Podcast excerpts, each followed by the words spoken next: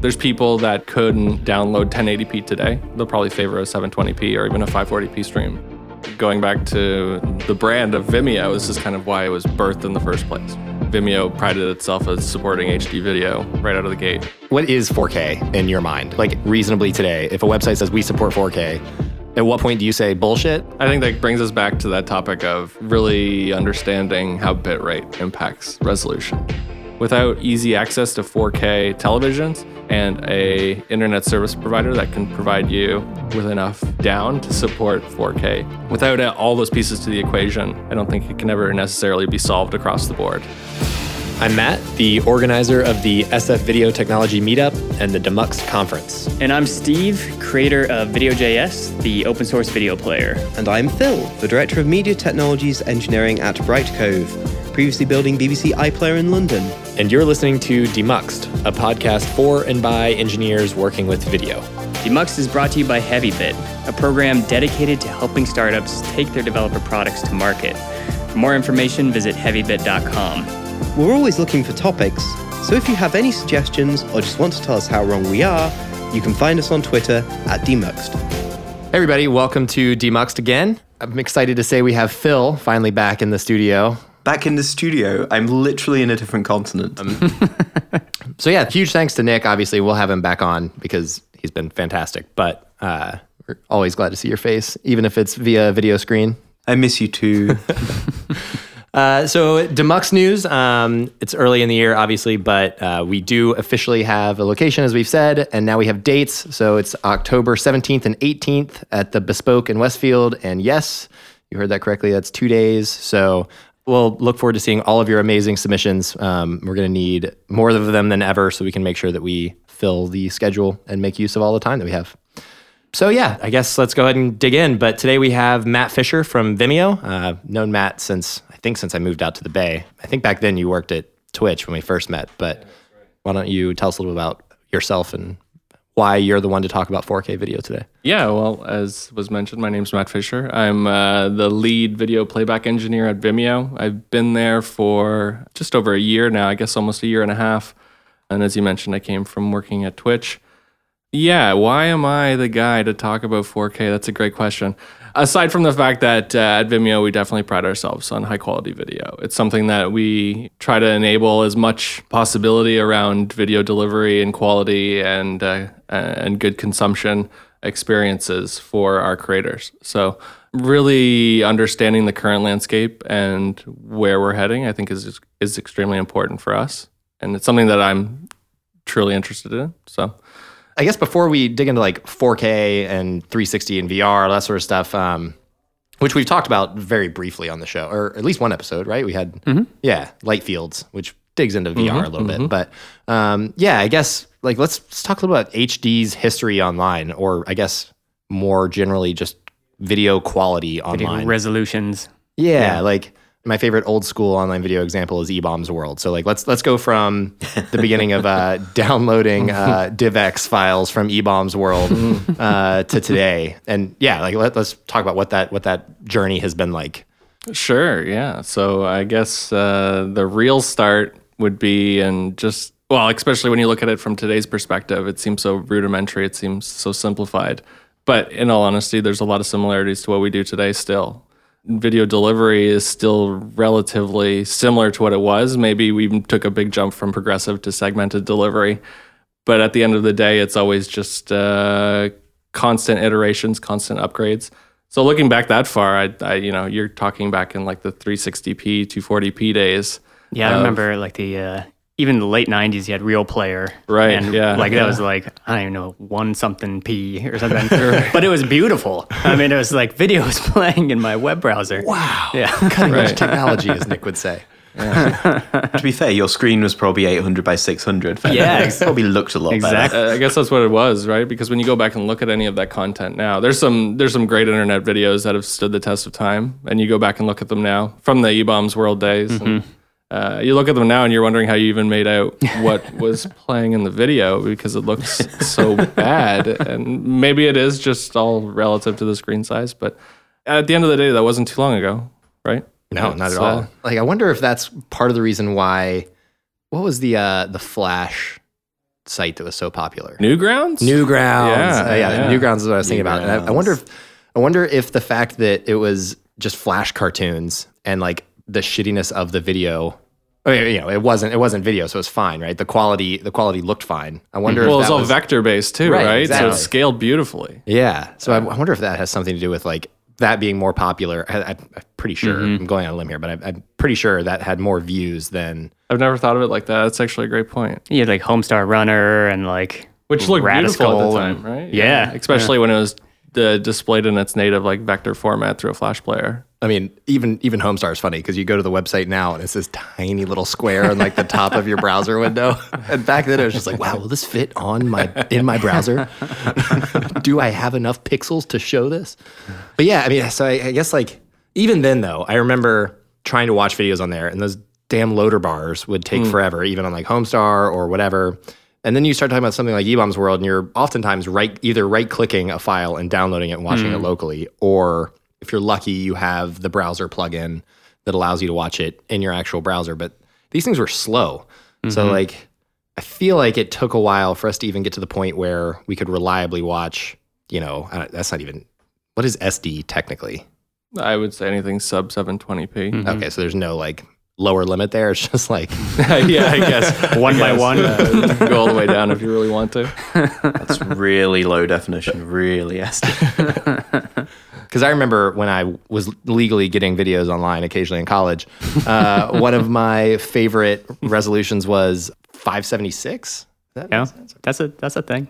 So because it was like I think that's native DVD quality. Like didn't take quite as long to you know to download legally, and it looked fine on like my crappy 720p TV. Right, like it was fine. So I guess at what point did we kind of make this transition into 720p feeling kind of standard? Because at this point, if a video is not online isn't 720, then are you even Well, videoing? and, you know, uh, going back to the brand of Vimeo, this is kind of why it was birthed in the first place, right? Vimeo prided itself as supporting HD video very early on, right out of the gate. So again, it, it, it's crazy to think that this was only years ago, not decades ago. I mean, it was probably 2006, 2007. I mean, I remember there's a whole slew of like companies that wanted to be the HD YouTube, right? Like there's, I could probably name 50 at one point around like 2007, Absolutely. 2008, right? And then Vimeo kind of really owned that space. YouTube eventually brought out HD, mm-hmm. right? But there was definitely kind of a wave there of like, I don't know, people jumping on board. Like, yeah, HD is the thing. and it's similar to the landscape we have today, where you have the battle of just because there's a user generated content platform to deliver this content, you still need people to create it. You still need mm-hmm. people to generate the content and, and put it up there for consumption. And then on top of that, you need to be able to consume it. So whether that means having the hardware capabilities or internet capabilities as a as a bottleneck to overcome, that's uh, just more and more variability, right? So I think when you compare and contrast it to today's ecosystem, there's a lot of similarities. let's talk about 4K. So I think most online service providers would cap out at like 1080. I don't think I've seen anything higher than 1080, and you're lucky, lucky if you get that online today, right? I feel like most HD, if you're clicking HD, you're getting 720. Maybe you're getting 1080. Yeah, you even have the like the phone plans now. Like they define SD as 480p and under, and they'll cap you, right? Like they try and cap you. It's based on bitrate, but they try and cap you at the the file, the resolution sizes, and the 480p is SD and 720 is HD, and I think they don't let you go above that. If you're one of these like unlimited plans where you can hmm. turn on the like smart video capping hmm. or whatever. The, So yeah, the air quotes unlimited. yeah, yeah, exactly. I'm curious as to how big of an issue that could potentially present down the road where we're not really decoupling bitrate from resolution. Mm-hmm. And as we strive to lower bit rates and increase resolutions, how that manifests itself from, mm-hmm. you know, especially like a cell phone plan concept. I actually found in testing something the other day a British internet service provider that was man in the middling HLS manifests and stripping out higher bit rates. Hmm, no way. I'm not going to name and shame, but it's out there. I mean, would SSL help there? Like, if, if, if you're an internet service provider today and you want to actually deliver HD film, Yeah, it's, like, it's actually how we found it. We found it because we realized the manifest was not behaving the same way over TLS as it was over Clear. Wow. Yeah. So we we've gotten to 720, 1080. You know, some people some people can see it, some people can't. Where does 4K fall into that in terms of like the support spectrum today? What is 4K in your mind? Uh, like watchable 4K reasonably today. If a website says we support 4K, at what point do you say bullshit and what point do you say like like yeah, that's legit? Again, I think you have to really look at it from two perspectives. There's the bit rate and then there's the resolution, right? Anybody can deliver a 4K resolution with very low bit rate, and I don't think the viewing experience would be would would benefit from it whatsoever. So, um, you know, the landscape as it exists today is is a wide spectrum but narrow usage. I would say. Again, going back to the idea that uh, when you look at it from like just the 1080p perspective, and when 1080p first came out, it wasn't too long ago when having a 1080p TV was all the rage. It was a big deal to jump up even from 720 to 1080p, in my opinion, at least. And then the downscaling factor came in as well. When you had 1080p content being downscaled to a 720p display, it looked all right as well. So the landscape today in terms of content is is growing, and I think um, 4K is still in its relative infancy. I think once you start seeing more and more content down to like the handheld device, cell phone devices start really pushing more and more 4K video, that really helps drive a lot of the ecosystem as well. But it's end to end, right? It's about the creators and it's about the consumers. So without easy access to 4K televisions and a internet service provider that can provide you with enough down to support 4K, and I'm talking, let's say, plus 30 megabit downloads just for that one video. Without all those pieces to the equation, I don't think it can ever necessarily be solved across the board. But that being said, I think the spectrum, as I've mentioned, the spectrum just keeps getting wider. There's people that couldn't download 1080p today in some parts of the world. They're going to have trouble doing that. They'll probably favor a 720p or even a 540p stream. But there's 2K video out there right now, and there's a, a fair amount of it. And there's 4K video out there now, and there's growing numbers of that as well. So, from an engineer's perspective, it creates just more challenges. I think uh, uh, delivery and smart delivery is going to be a challenge that increases over time, especially with the landscape we're in right now. We've only really been talking about television screens and computer screens from this perspective, too, mm-hmm. right? So, you can venture into the we can even just start scraping the surface with the idea of VR and spherical video and things like mm-hmm. that where I think the conversation completely stems off into a new direction but I think it it it, it only continues to validate the need for these higher resolutions over time. Yeah, like, so let's talk about like why like why do you why do you think this is necessary in 2000 hmm. and do you think it's necessary in 2018 or like you know earlier before we started recording we were talking about like why this is needed. Hmm. When you say that, do you think this is needed in terms of as an industry we need to be thinking about this for next year or is this like is 4K just a gimmick at NAB and IBC in 2017, 2018, mm-hmm. and it's not something that we should really care about for consumers? Or do you think this is something that we need to start worrying about now? Or do you think this is something we need to start worrying about in, like 2020? Like, do you see what I'm saying? Like the Oh, absolutely. Yeah. I think um, it's not a deadline driven investment, right? like from our from our perspective, uh, and a lot of like, and I say like people working in the video industry, and even from a consumer's perspective, I wouldn't say there's any deadline. There's no prioritization around it. If it's accessible and it's not expensive, people will flock to it. I don't see why they wouldn't. But I think we're breaching a kind of a new realm where you're going to have those people that will continually argue that having a 60 inch display, which is a relatively large display even today's standards, there you're not going to see any benefit between 4 and 8K just from a perception perspective right. right? And you know the argument that uh, anything above 4K requires like an 80 inch display. I think looking at it in that perspective is, is a little bit narrow minded. There's a lot of areas, as we just mentioned, like the whole VR tier. That I think that's a, that that's a huge uh, conversation to have in terms of putting validity behind any of this. Just talking about VR as like higher resolution in itself, because it's essentially like just a bigger video. Right. I don't think right? Like- anybody in today's landscape is having absolute jaw drop factors with spherical video, right? I, mm. I think spherical video is great. I think it's a step in a very cool direction. You know, just I, whenever I look at spherical video and and VR integrations with video, I think of just from an educational perspective, right? Mm-hmm. I couldn't imagine how cool it would be to be in school and have VR integrated into the classroom or something like that. But mm-hmm. But there's a lot of other use cases that I think a lot of people ignore. So uh, you know, thinking from uh, a content creator's perspective, just because they're filming in 8K doesn't mean they necessarily want people to consume it in 8K. It can be downsampled or cropped and edited, which is I think a huge benefit from a creator's perspective to be able to film in 8K and not even have to pan the camera, but be able to do that in post. I think is very enabling for editors and directors and content creators. Oh, interesting. So they'd be like they could crop down into the frame, like so they have a much wider resolution. So yeah, so they can move the camera around within that wider frame. Absolutely, right? Um, That's interesting. Right. It, the idea of um, having more ability to do things in post uh, and keep things as high quality as you expected. I think that's very cool. And again, a, a kind of a an area of interest a lot of people don't necessarily think about when they're on the consumption side of the of the equation. It's one of those things that that suddenly came up when we talked about a couple of weeks ago about um, light field cameras as well, right? Making a lot more decisions in post rather than it really being about you know high resolution immediately. You know, it's more about giving the directors and the producers and the editors more decisions later down the production chain.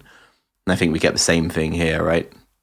But then, you know, I think the next step past that is okay, I have a film that I'm working on and it's shot in 8K. That's that's fine. We're probably going to release it at a 4K max or even a 1080p video online. There's still the question about the shareability factor of that content during its creation and the feasibility of using online tools to do that, right? So if I had a four plus K video and put it on online for my team to all view and, and, and put notes on and play back on their home televisions to do, you know, test views of it and such. Why shouldn't we enable that? Why should the rule be that, um, oh, it's not worthwhile for the grand audience, so you're just going to have to plug in a hard drive or figure out some kind of high capacity fast solution for storing your content and playing it back on devices for your unique use case. So from our perspective, I think it, it it would be a little ignorant not to pay attention to it and not to give it the interest that it deserves. But I think the big unanswered question that everybody would ask is when does it become a reality? Hmm. And I think that's a tough question to, to answer. I think the only concrete date or time or expectation I've really seen around it is the 2020 Olympics in Tokyo, which hmm. will be broadcast in 8K. Whoa, really? Now, who who can consume that outside of Japan? Because at the end of the day, the the Japanese are really leading the way, and they have for quite a while. But you know, the NHK has done some really cool stuff in research, and they're always ahead of the curve around this. And I think what they're doing, especially around their involvement with the 2020 Olympics, or so it seems up to this up to this point, will really help solidify the need for this. And um, where the need is more evident, I think we'll find out as we travel down that road. It's interesting because the first demo I saw of 4K was Olympics content when I was working at the BBC, and we actually had NHK come over and demo a load of the, the stuff that they were doing for it. Um, it was going down a load of BBC Backbones as experimental at the time for uh, the 2012 Olympics, so it's not surprising, but it kind of makes sense, I guess, that they're pushing the 8K agenda for the next one. when we uh, when we talk about accessing I don't know maybe, maybe you could tell us like from from Vimeo's perspective when you have when you're looking at user data for watching content what, what we've what we've heard for example from folks at YouTube is that surprisingly enough people will actually select a higher bandwidth and then be okay with just like waiting for hmm. that to load. Like they're okay with a much longer startup time mm-hmm. but they would rather see the higher bit rate even if it takes them longer to get there right? Like with Vimeo's perception as like being high quality, I would assume that people would do the same thing, especially if you're watching like, you know, art house on there or something like that. Um, you're not going to want to watch it in like 240p. So Yeah, I mean, I, I assume you guys are already seeing this in some way and, and play out in your data. hmm It's funny you mentioned that because, uh, well, in relation to initially speaking about eBaum's world, because I think that mentality of the play pause, walk away, come back in 15 minutes to watch your content, that's a very archaic way of looking at things. And I think it's reminiscent of like progressive delivery, right? Where you're going to download the file from start to finish either way. And if you kick off the download, you know that, yeah, the more time you wait, the more you're going to be able to consume when you come back.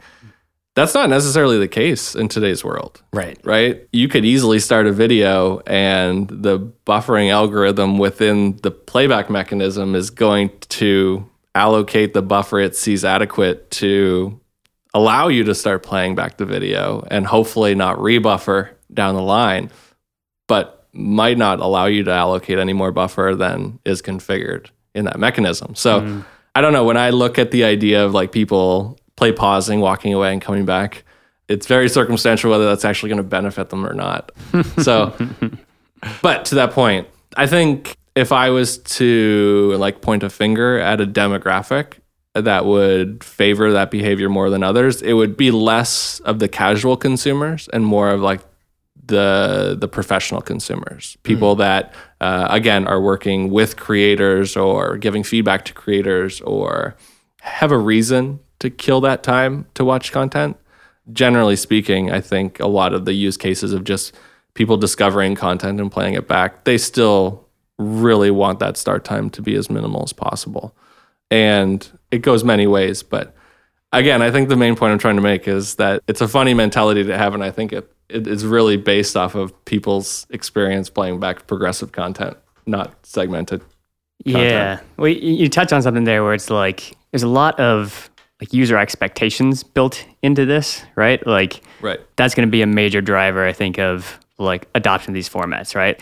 And one of the things that we've heard is like, and maybe you guys have experienced this when you when you increase the video resolution for the general audience, right? Most people don't notice. Like that's not going to have a huge impact on on your watch time, right? Mm-hmm. But if you then brought it back down, that's when you'll see the impact. Like people will get used to the higher quality resolution and not like the lower resolution and start to complain, right?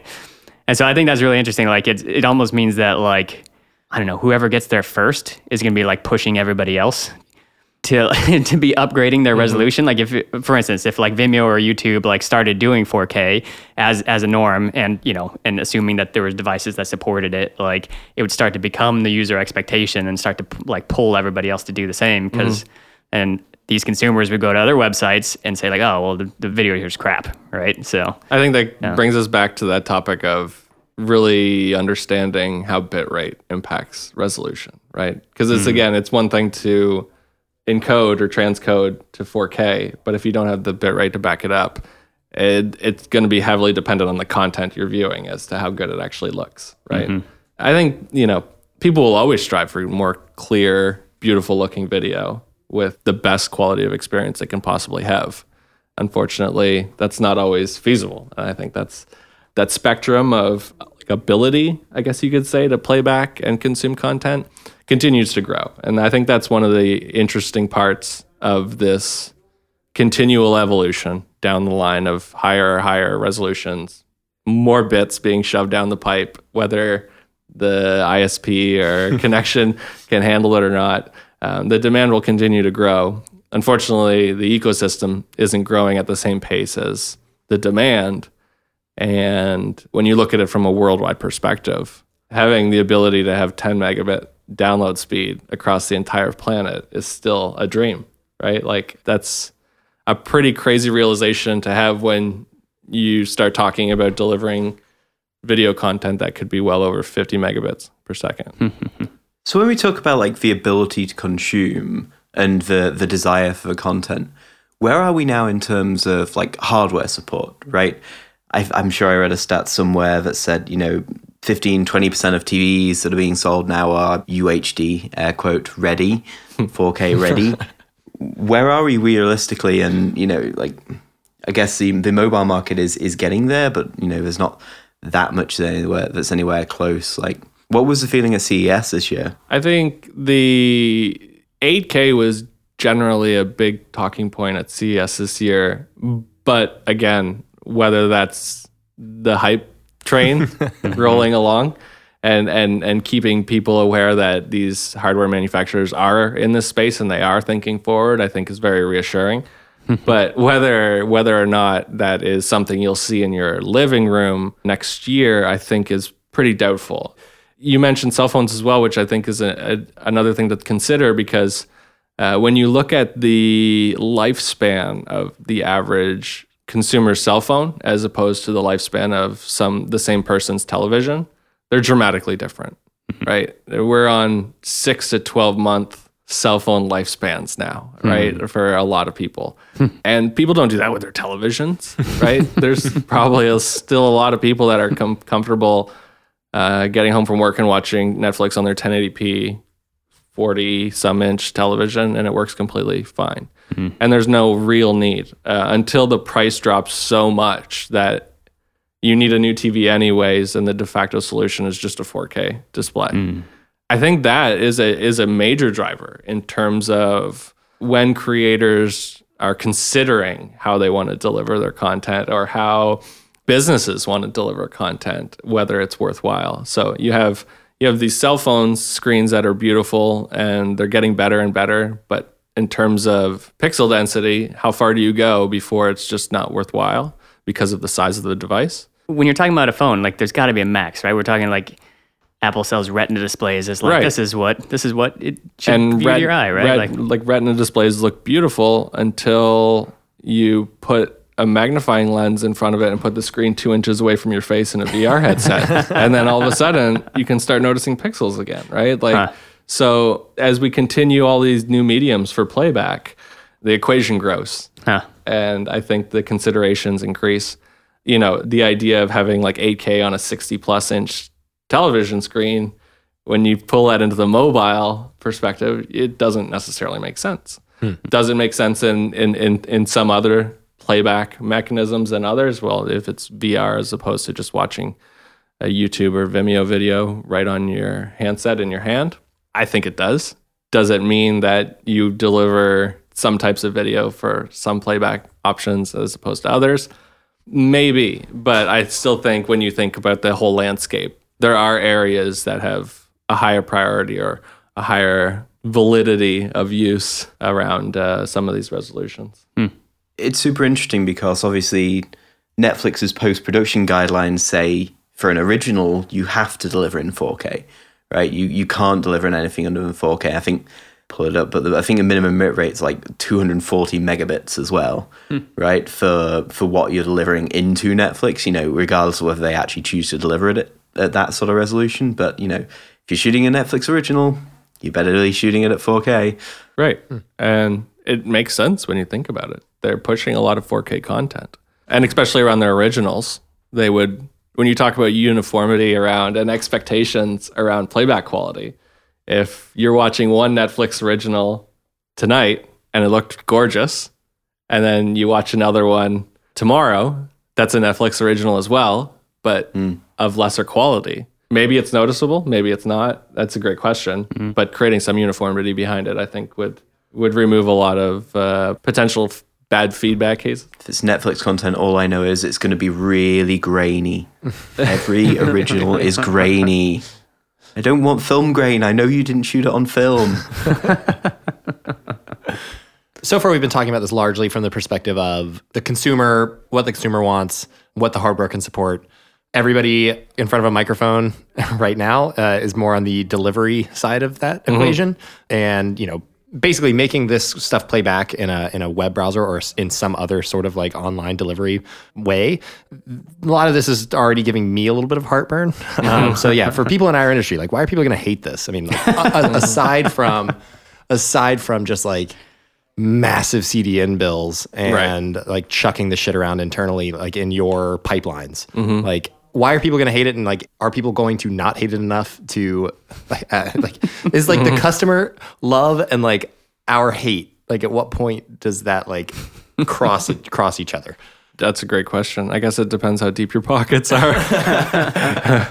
but I think something to consider to that point is as you increase the resolution or your highest profile available, let's say, generally that it's not just that the transcode ladder is going to increase in the steps to get there, right? So going from 1080p to 4K, if you're working on a good bit rate, like a, a good ABR strategy, generally you don't want to make jumps from 1080p to 4K. uh, that's going to be it's going to be pretty annoying viewing experience, um, hmm. if even possible. The circumstances to jump from 1080p to 4K directly and back and forth would be very unique.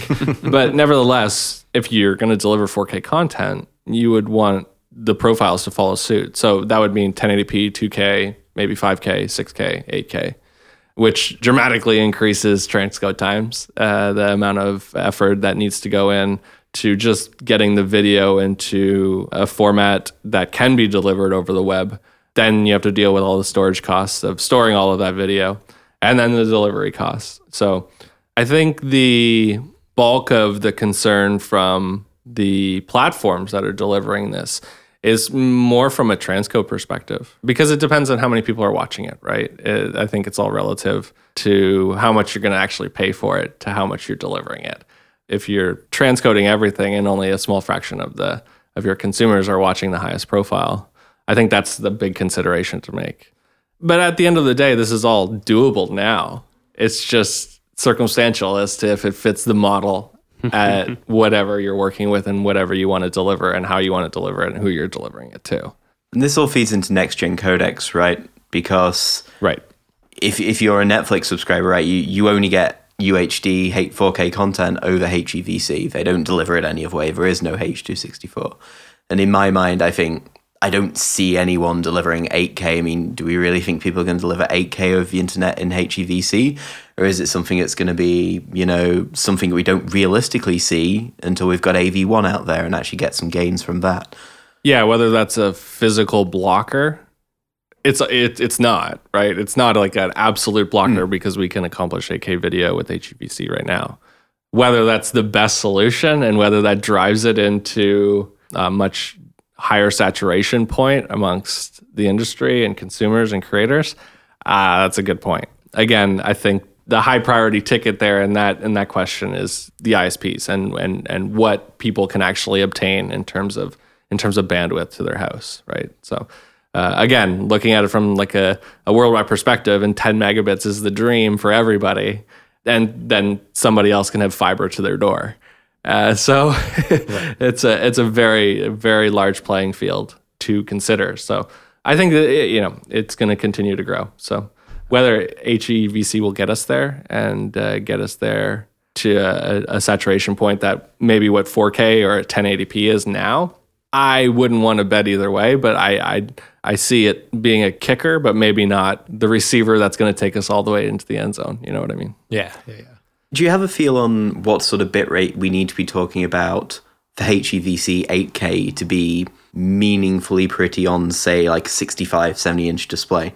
Yeah, I don't really like to think of that in like the CBR mentality, more than like the VBR mentality, right? Um, mm. I think uh, the the range is, ah, and I'm sure everybody has their own opinions on this, but uh, I would say I would say uh, anything above 50 megabits is good looking 8K. It's circumstantial depending on what what the video is. If we're talking something that has you know beautiful sharp edges or a lot of colors or a lot of movement or that's going to change. But uh, you can get away with relatively good looking 8K at sub 50 megabit. Whether that is what we'll consider a standard, I don't know. I think right now, anything below 50 megabits on an 8K video is just getting us to 8K in the environment we're in now. Mm-hmm. Uh, if you had the feasibility to up the bit rate, I think everybody would take it mm. if they could. So, does that mean we need to start thinking about a new physical medium? You know, uh, Blu-ray's got us a long way.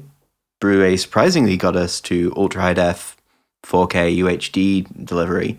Do we think Blu-ray, uh, you know, even the the high rate, the high storage Blu-rays are going to get us anywhere with 8K, or are we getting towards the end of you know physical media at all in that format? Wow, interesting. Yeah, that is a great question. We need a Blu-ray the size of a laser disc. yes. You heard it here first. Online delivery is dead. Yeah, that's a great question, though. As somebody that doesn't have a DVD player or a Blu ray player in my house, I wouldn't be sad to not see that come to fruition. I think, uh, but that's not fair. That's not a fair way of looking at it. I think going back to the the fact that the majority of the world can't have uh, an internet connection that can deal with 2K video, I think that's a valid concern. Whether that manifests itself in a in a completely new medium or not, I think is the real question. I don't think we're ready for a new medium. I think the concept of digital storage for video has ran its course. I knock on wood. I could be completely wrong in saying this, but if you have the capability on your internet connection to be able to download that quality of video, then I think you've pulled yourself out of that race. So as that group size continues to get smaller and smaller, is it worthwhile for manufacturers to even create new devices knowing that they're going to have a shorter lifespan than what would be considered that of a DVD player? Great question. I, I wish I had more insight onto that, but I'm the type of person that is out of that game completely. So Well, yeah, I feel like today it, it's a hard drive, right? Right. And it's like, how often do you want to store? How often do you want a physical device that can only store one movie? right. Right. Yeah, Like you would think that if if we evolved into a new medium, we would just have solid state drives in our pockets and use that. Like you'd go up to rent a solid state drive. Redbox. Right. It's really interesting for me because I, I, I kind of thought this, and then I bought ultra high def Blu-ray, and I actually end up having to buy the player to go with it, which actually ended up being an Xbox One. But I was blown away by how much better it was than Netflix's 4K. I really was because I realized like hmm. like the bit rates for the dual layer is like 82 to 108 megabit. Mm-hmm. That's a lot of data when you're talking about HEVC as well. I was blown away by how good it looked in comparison. Like I, I actually tried to find a movie that was out on ultra high def Blu-ray and on one of the streaming services in UHD, so I could back to back them and have strong opinions, but couldn't find any annoyingly. Hmm. Question is, can you get Altered Carbon on DVD from Netflix's hmm. DVD service? and that show's pretty violent. That, that surprised me. I wasn't expecting it. I'm quite enjoying it so far. But I am really enjoying it. that show in particular plays well into the next question of how does HDR play into all of this? When we talk about 4K, you know, HDR is the other word that's thrown around a lot in terms of like new advancements and like high quality viewing experiences. So, uh, yeah, what is what is the relationship between 4K and HDR in your mind? In terms of HDR or in- increasing the color gamut and actually seeing more colors in in video content effectively, I think it's a super important change that is going to be slower to manifest itself than I would like to see. In terms of its relationship to resolution, I've always been of the mindset that they're pretty independent from one another. I think a lot of the comparison are just being made in relation to resolution because of the time we're at right now, the move from H.264 into like the H.265 realm, the support for it at, at uh, a higher quality, but also on devices that support it, which are of higher quality now. So I think all the pieces are just falling onto the same table at the same time. And I think a lot of those relationships or thoughts around the how the two are related, I think are just more circumstantial than anything. Nevertheless, as excited as I am about higher resolution, especially on different mediums and different platforms, I'm just as excited for HDR. I think once you start consuming actual HDR content and uh, especially on a big, beautiful screen, you realize how awesome it actually is and how that uh, represents itself with different types of content. You know, with like sports, I think will be awesome. Movies, more and more movies, feature films, and such. It will really help benefit the landscape. Coupled with high resolution, coupled with areas like uh, virtual reality, uh, I think only make it better and better. Especially in virtual reality, right? If you're watching 360 video, the the more it hurts my eyes to look at the sun in video, the better, in my opinion, right?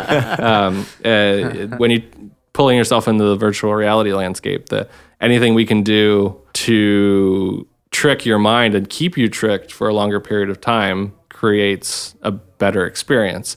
Doing that with games and such uh, and full motion capture, I think, is much easier to accomplish than just a 360 video with a fixed camera position, or at least what we're used to with 360 content right now. So, um, removing the screen door effect with increasing the size of the video, the resolution of the video, the bitrate of the video, the color spectrum of the video, I think all gets us closer to a world where that false reality can continue to trick your mind longer than, say, just watching a general 360 video where you can see the stitching and you can see the blurriness and you can't see things far away. So, yeah, um, related, but I think coincidentally related, in my opinion. Got it. I think a lot of people would say that 1080p high dynamic range content looks better than 4K, especially when you think about on a screen that doesn't necessarily, you know, if you if you've got some bandwidth to spare but not enough to get a, you know, a full UHD tank 4K stream down the pipe, a lot of people are going to get much more benefit visually from picking up a 1080 stream there. Sure. I, yeah, I can't argue with that. And on top of that, I think watching a 1080p that was downsampled from 4K content looks even better. Right. So, Oh, yeah. Oh, again, going back to the argument that from a creator's perspective, I think there's more validity behind high, super high resolutions now, especially in the online mm. ecosystem, than the consumers because of all of the hurdles that a consumer just has to jump over just to get it, if they can even find the content. But from a creator's perspective, the amount of doors you open by overshooting or uh, downsampling that content, I think, are monumental. I think that that can be a huge win. But I'm looking at this as somebody who's not necessarily a creator and looking at as like kind of the fly on the wall. In in my opinion, it would be a much better circumstance to be in to have overshot things and to have more options in the editing room. So How, how long until I can shoot 4K on my phone, do you think?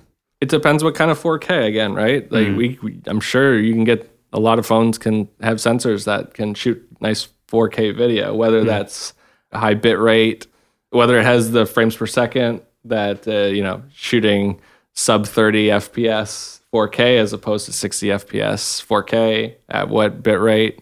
Yeah, I, I don't think that that world is far off at all. I think that world's coming to fruition already again, eh, eh, you ask yourself like, how does that manifest itself when you go and look at just point and shoot content, right? Maybe the the realm of like very jittery content that is shot in 4K. Does that open up a realm that allows video stabilization algorithms to work better? They have a lot more room for correction, so that sure you're still overshooting on your phone, but everything's going to come out like it looked like it was shot on a dolly. Uh, that would be great if you had the option. So, uh, from a creator's perspective, I think the option increase is great. Then the big question is: is that do you use the internet to facilitate a mechanism to allow creators to share and create and and modify and collaborate online around this content in its native form, or do you just go ahead and run a transcode over that raw content so it can be dealt with online and then brought back almost verbally to an editor mm. who's dealing with the raw? You know just that back and forth seems a little ludicrous. Might be circumstantial in terms of how people are set up today but in a perfect world i think if you can facilitate all this over the internet it would be the best case and i think this goes back to why bother having a new hard physical medium for video past Blu-ray now when and if you can facilitate plus 4K content over the internet. Cool. Well, we're we're coming up on time, so uh, I would like to say that I think the end goal that we've come to here is that we know we've made it once. We need to wear Eclipse sunglasses when we watch content on a television, right? That- would be amazing. yeah.